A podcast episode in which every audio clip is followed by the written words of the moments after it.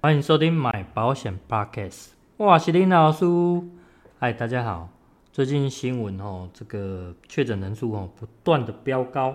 哦，那今天目前看到的单日确诊应该是已经破万人了。哦，已经破万。其实跟我当初想象的是蛮雷同的啦，就是我也是预期说未来可能这个 Omicron COVID-19 这一部分，呃，可能也是会倾向于这个流感化这一方面，哦，所以，呃，未来持续飙高，这个也不意外。好，然后今天第一个想要跟大家聊的话题是关于最近关于这个产物公司的防疫险续保的问题，哦，续保问题，呃，目前所知道的至少就有三家哦不承接去年的防疫续保。那有一家是今年的新新投保的哦，这个出现这个所谓的亲签的问题哦，然后对，我觉得我在这边我想要站在不同立场去跟大家做分析分享哦，站在保险公司立场的话，呃，其实行使不续保这件其实原本就是属于他们的权利啦，哦。呃，如果你懂得这个保险契约，尤其是条款内容的话，其实在投保之前就要清楚这一块。所以保险公司行使他们权利，因为他们认为这个商品的损率太高了，应该说这个风险实在太大，他们是没办法承受的。简单讲，他们卖一张赔一张，哦，人讲抬头行李有人做，了钱行李无人做了，哦，就是安尼啊，所以。所以他会这么做，我们大概也猜想得出来了哦，因为没有人喜欢做亏钱的事情。好，那站在保护的立场呢？呃，保护立场可能会觉得说，诶，你先前已经有有公告，或者说跟我通知说今年可以做续保，或者说业务人员也告诉他啊，那所以他现在又收到这样的通知，他会觉得你非常的没有诚信，然后会觉得有受骗的感觉。好，这是站在保护的立场这样想法。好，那我想举个例子，就是说，这个其实就跟像房东跟租客的关系一样啦。哦，今天房东有行使这个呃租房子给房客的权利，那跟房客收取这个所谓的这个租金。好好，那你可能今今年租了一年之后，明年可能快到期的前几个月。也是一样啊，口头承诺说 OK 啊，可以再继续租给你哦。那房客可能听到，他觉得说好，没问题，那我就准备要继续续租了。可是转头房东看到哇，有另外一个人也想要租，而且开出的条件可能是他的十倍甚至一百倍。这个时候房东就开始心动了啊。哦，为什么？因为眼前这么大的利益存在。那简单来讲，如果租给原本的房客，我是不是就会变成？我刚开始了解啊，哦，刚开始了解啊，哦，那站在保险公司的立场也是一样，他看到风险这么大的存在，哦，所以对他来讲，他呃少亏少亏等于就是赚钱的啦。简单来讲就是这样子，哦，所以如果你之前有遇过这种呃房东房客这类的纠纷，大概就可以想象得到现在的状况就是大概是如此，因为双方都没有签订第二年的。呃，契约哦，没有契约存在，没有法律效力存在，所以这个东西就是双方各自的权利啦。哦，然后嗯，关于这个保证续保这个，我觉得在所有业务员在销售之前，其实这个都要跟客户说明清楚。然后，像我自己，呃，我也有一个七十几岁的客户哦，那他们购买了这类型的银发的保单哦，其实在保险公司的立场来讲。他们都是一个属于高风险族群哦，所以除了保费贵之外，呃，他们保额低，然后而且都不保证续保哦，一律都是如此。所以这个东西也是我在跟客户做呃销售之前，也是都是必须要讲明的哦。这个我觉得是基本的哦，所以呃，我觉得各位听众或者说民众该学到的这个重点，应该是说，不是去看。这家公司什么品牌大小啊，偌大间偌好个啊，还是讲今仔日这业务员在你讲了吼，什么稳赔啊，什么什么一点的续啥，在业务啊，业务在公司来讲，在保险公司来讲就是这么渺小，他们其实没有什么可以可以去去跟他抗衡的。我我我我自己是业务，我也清楚这一点。所以一个政策下来，一个公文下来，我们就是整番被打被打倒，就是这样子。所以呃，大家要特别注意的是这个保险。保单契约的这个内容，就是条款的内容有没有清楚哦？续保也好，或者说保障年龄也好，然后呃，你要申请理赔的哪些前提有没有符合这些资格？这个才是大家要特别去注意到的，而不是最后发生问题才来上新闻。哦，那呃，尤其最近啊、某一家公司啊，获利王这家公司也一度的上新闻，为什么？因为呃，立委嘛，立委立委可能也投保了啊，也被断保嘛，被送，所以就找了媒体说一大篇幅的报道这件事情。那加上他们公司内部压力，内部压力来自于他们子公司的人寿端，那产产务端跟人寿端双方意见不合，就会有冲突嘛啊，所以呃，内部压力跟外部压力的产生之下，他们可能近期就是会变成说。啊，又又更改规定，那想要让呃让原本那些口头承诺的呃承诺那些保护可以持续让它续保。好，当然如果可以变成这样是好的，我觉得呃可以续保到的保护，我也觉得为他们开心，因为呃公告拍天黑的基地玩不一样大型的打击哦，但是因为你没有签订契约哦，所以。好啦，就是也是期待说是有好消息这样子。好，那另外一个话题想要跟大家聊的是说，其实我们自己身为业务哦，我我也有在想一个问题，为什么我当初不多买几家这个，或多买几张这个防疫保单？好，为什么一坏，我自己买业务买又不犯法，我买个买个五张、八张、十张，哈，没有那么夸张。哈，那现阶段先跟大家讲的是说。从原本的产物的防疫险啊，因为便宜，所以大家都先买这种。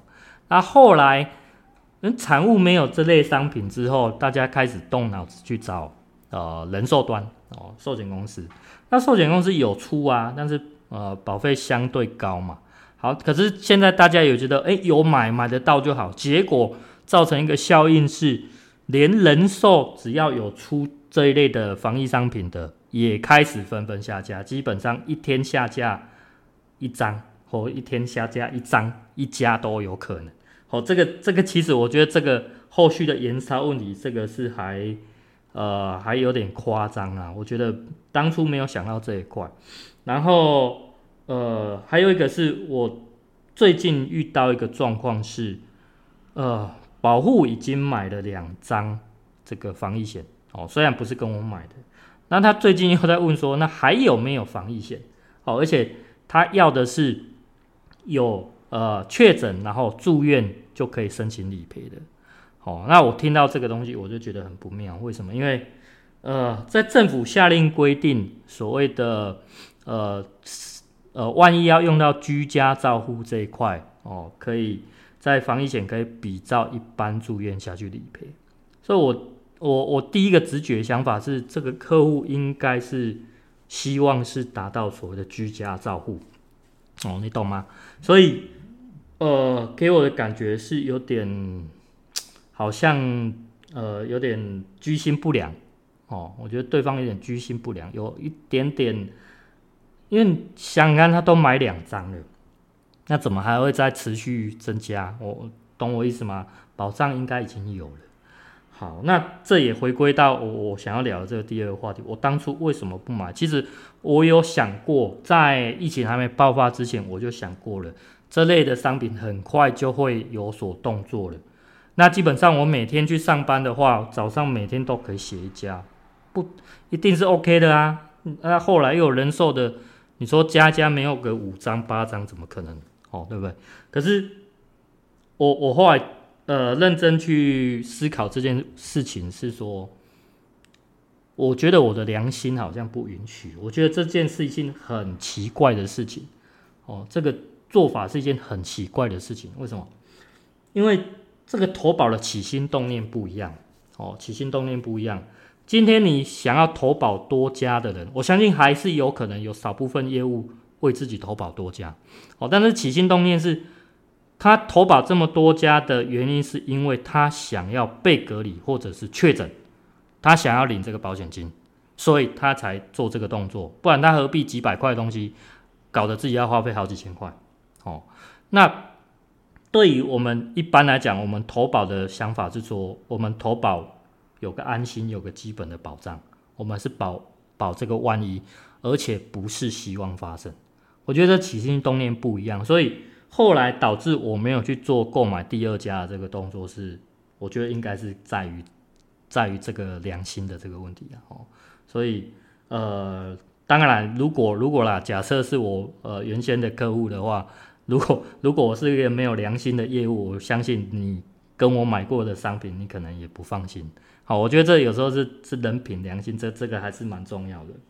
好，然后呃，我最近还有想过很多的问题，我想要跟大家做一个分享，就是说，呃，关于因为我认为在疫情爆发这个有点像流感化这种状况之后。染疫之后，我们的风险在哪里？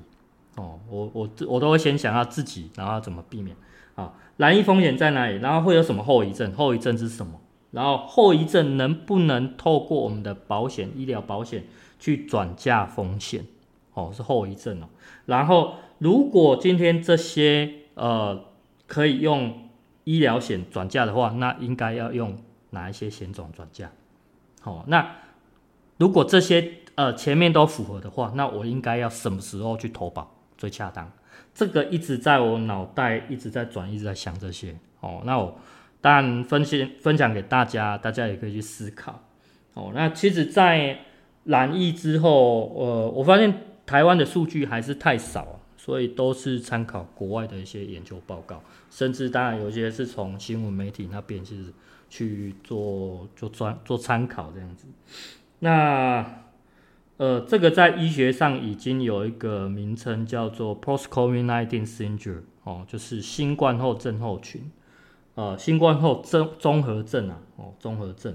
那这个东西，呃，原则上，原则上，就算在你染疫后的六个月，呃，据国外的报告指出，六个月还是有将近七成的。病患是有一种以上的后遗症，哦，很可怕。六个月以后，长达到十二个月以后，还是有将近五成的病患有一种以上的后遗症。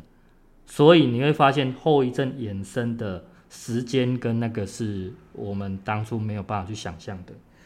哦、呃，那后遗症有哪一些？最主要的、最主要、最多的是疲劳、疲累。好、这个这个是所有里面。基本上都是共通的共同点。好，那第二多跟第三多的，呃，第二多的应该是算呼吸困难，哦，因为病毒入侵导致肺纤维化，哦，这个不可逆的反应，所以在呼吸上面会有急促，哦，会呼吸困难。还有另外一个第三个应该是比较心理压力的，哦，焦虑或者是抑郁症、忧郁症这些问题产生。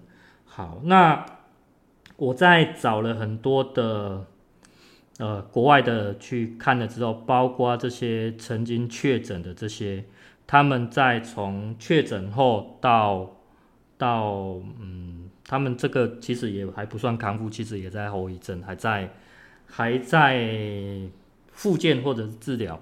他们其实最大共通点就是同时心理的压力哦，就是。包括呃家家家庭成员，呃对他们呃他们对呃对家庭成员的一些呃心理压力，会觉得说呃对家人造成的负担哦，甚至是外界人看他们的这个异样眼光，还有就是包括住院哦住院的那个长期压力，即使你不是住院，长期待在家，你可能也会闷出病。好、哦，这一块是。我当初没有想象到的这么可怕的，但是我发现这是很绝大的共同点，都是这里。哦，这个是后遗症的部分。呃，其实我我觉得这一块还是有蛮多去讨论空间，就是 post post COVID-19 syndrome 这一块。呃，有机会如果我的，因为毕竟我不是学医的啦，我也没那么厉害，所以如果有更多的资料再跟大家做分享，这样子。好，然后那后遗症这些症状能不能用用一般的医疗保险下去做转嫁风险？哦，如果单纯以这些症状，其实都是，呃，就算今天医院开出来的诊断书，应该也都是疑似什么什么什么什么，因为他们，呃，第一个资料库太少了，这些数据太少了，然后加上呃，目前都没有办法确定它是什么样的情况造成的，会不会是自己本身呃自体的个体的免疫反应哦，个体的 免疫系统。的问题等等的很多，所以在没有办法得到很准确的答案，我相信保险公司不会轻易理赔，他只能得出说你是因为 COVID-19 这样子而已。好，那如果单纯这样子没办法转嫁，那请问他的其他的风险呢？哦，就是说这些后遗症风险，其实还有一个数据指出，就是说 关于关于呃以前曾经。有，比方说有一些恶性肿瘤，或者是糖尿病等等其他种种的疾病的这些患者，在染疫之后造成的原本的疾病复发几率大幅提高，大幅提高。所以在这一块，呃，对于已经就有的疾病患者来讲，是一件很可怕的事情。那第二个是，如果你还没有呃感染到以上等等的。众多疾病的话，你也会因为这些免疫系统下降，将你的呃生病这些疾病的几率也是提高，所以会变成说，呃，未来大家还是走向于高风险的状况，懂我意思吗？就是呃，可能是受到这个病毒侵蚀，然后去破坏它，所以产生其他的疾病。呃，生病的情情况会大幅的上升，这个是后续我觉得比较可怕的事情哦，它比较可怕，因为感觉这个病毒没有办法完全被消灭掉，因为传染力太强了。好，所以如果是后者这一块的话，呃，是可以用保险一般的医疗保险去做转嫁的。那该透过哪些险种去转嫁它的风险？哦，转嫁它的风险。如果你是单纯，比方说肺功能，或者说某些器官，我要另外补充的是说，呃，目前知道的是说，病毒不是只有单纯攻击你的肺部造成纤维化而已，它会往其他身体的各部分发展，呃，去攻击，包括你的自体的免疫力系统，还有呃脑部，甚至心血管等等的都有哦，所以。呃，是还蛮广泛的。好，那哪些哪些险种去转嫁？第一个，呃，大家还是会比较推失能险。可是我要认真讲，目前的失能险并没有，应该说好的，大家应该都已经有买了啦。哦，所以这一部分不会是主要要特别加强的。好，那第二个，呃，重点其实还是在所谓的医疗实支实付。为什么？因为呃，如果你是属于重症的。哦，不要不要讲呃难易重症，比方说癌症，哦，或者是其他的疾病，基本上你要住院都会有所谓的一些大花费存在，所以呃医疗实支这个是免不了的。哦，那以我个人来讲，不管是失能也好，医疗实支来，我医疗实支也是也是补充到三家了。哦，所以在这方面我是 OK 的。那第三个呃会让我比较担忧的是。我当初会比较忽略它的哦，叫做重大伤病险哦。我先跟大家解释为什么我会忽略它，因为我觉得这个险种的费率实在贵的有点靠北哦。讲真的，我我感我感觉这个这个险，因为癌症也还好，可是这个险种在中间经过一次改版之后，我我慢慢觉得这个我当初不不是很能接受它的费率，所以我当初投保的保额很低。好那中间也是因为一度这个产物公司断保的关系啦。好，那现在为什么会突然重视到它？是因为我我也去查了关于台湾的这个领有重大伤病卡的这些哦，数据是从健保局那边公布了，到今年的三月份为止哦，哦，蛮新的。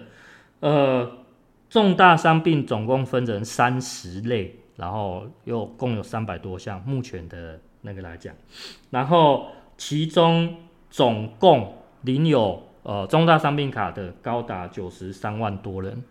哦，领有九十呃重大伤病卡的，那最主要的其中一类来自于这个积极或长期治疗的这个癌症病患，好、哦，这个就高达四成的四十几万的四十一万人。好，那第二个是什么？慢性精神病，其实最近大家应该会比较常听到这个所谓的失觉失调症，这个都在里面，包括我为什么会讲到这个前面讲到抑郁、忧郁等等的焦虑这些等等的。这些有高达将近两成，哦，占两成，十九十九万人。好，然后第三个第三多的是全身性的自体免疫症候群，表示你的呃免疫系统这个已经被破坏掉了，这个是第三高的，大概占了将近十三万人，十二万多哦，十二万多。呃，如果根据这些后遗症看起来，我认为这些拿到。重大伤病卡的只会越来越多，哦，尤其如果是慢性精神病这一块，哦，这个其实是让我比较担忧的，所以我开始重视到这一方面我自己的不足，哦，险种的不足，所以最近我前几天我做的动作就是增加这个防癌整笔整笔给付的保额跟重大伤病的保额，哦，那当然住院跟手术有小小增加一下，但是我觉得那。不是重点，因为我担心的是，在未来不久后，万一染病了，我还能投保吗？哦，我去私底下问了这个问题，得到的结果大概是说，呃，你在确诊哦，而且是毫无任何症呃任何症状哦，就是呃我们现在不是会分呃无无无症状跟这个轻症的哦，如果无任何症状的话。起码可能还要再评估六个月之后才能再行投保。那如果你是属于轻症的，可能还要再等你康复之后再观察一年。我告诉你，风险那时候早就产生了，风险那时候早就已经出现了。所以，呃，你要等到染疫再来投保，我觉得基本上不太可能的。哦，不是不太可能，应该说，呃，那时候状况已经出现了，状况已经出现了，原则上。保险公司也不可能再冒这个风险的哦，因为在染疫前你是一个良好健康体，哦，我们称为标准体。那在染疫之后，其实你就是一个完全未知，即使你是无症状的，即使你是无症状的，你的身体就是被打一个问号。这样大家懂这个差异吗？好，所以呃这几天我的动作就是这样子，然后还有就是我在预期未来。这阵子，因为财务公司那边已经在默咧修啊，我认为会烧到人寿公司这边来，所以很多万一啦，当然你赶快去询问你的业务人员这一块，你要规划的赶快去规划哦。我觉得会烧到这边来，这个是我一个应该说一个直觉吧，哦，就跟大家分享这个。然后另外有。有一个是呃最近呃闻到的，就是说某一家人寿公司已经在悄悄的下架他们这个十支的医疗商品，十支的呃医疗十支实付了哦，对，那对，其实这个跟我整个预期的都蛮雷同的，只是我在预期这些之后，它的这个状况就出来了，哦，这个是刚好符合。我目前所猜测的方向，OK，那今天就是分享各位这些哦。未来如果有更多的消息，会再继续跟大家做分享。好，那今天就讲到这，大家再会啦，拜拜。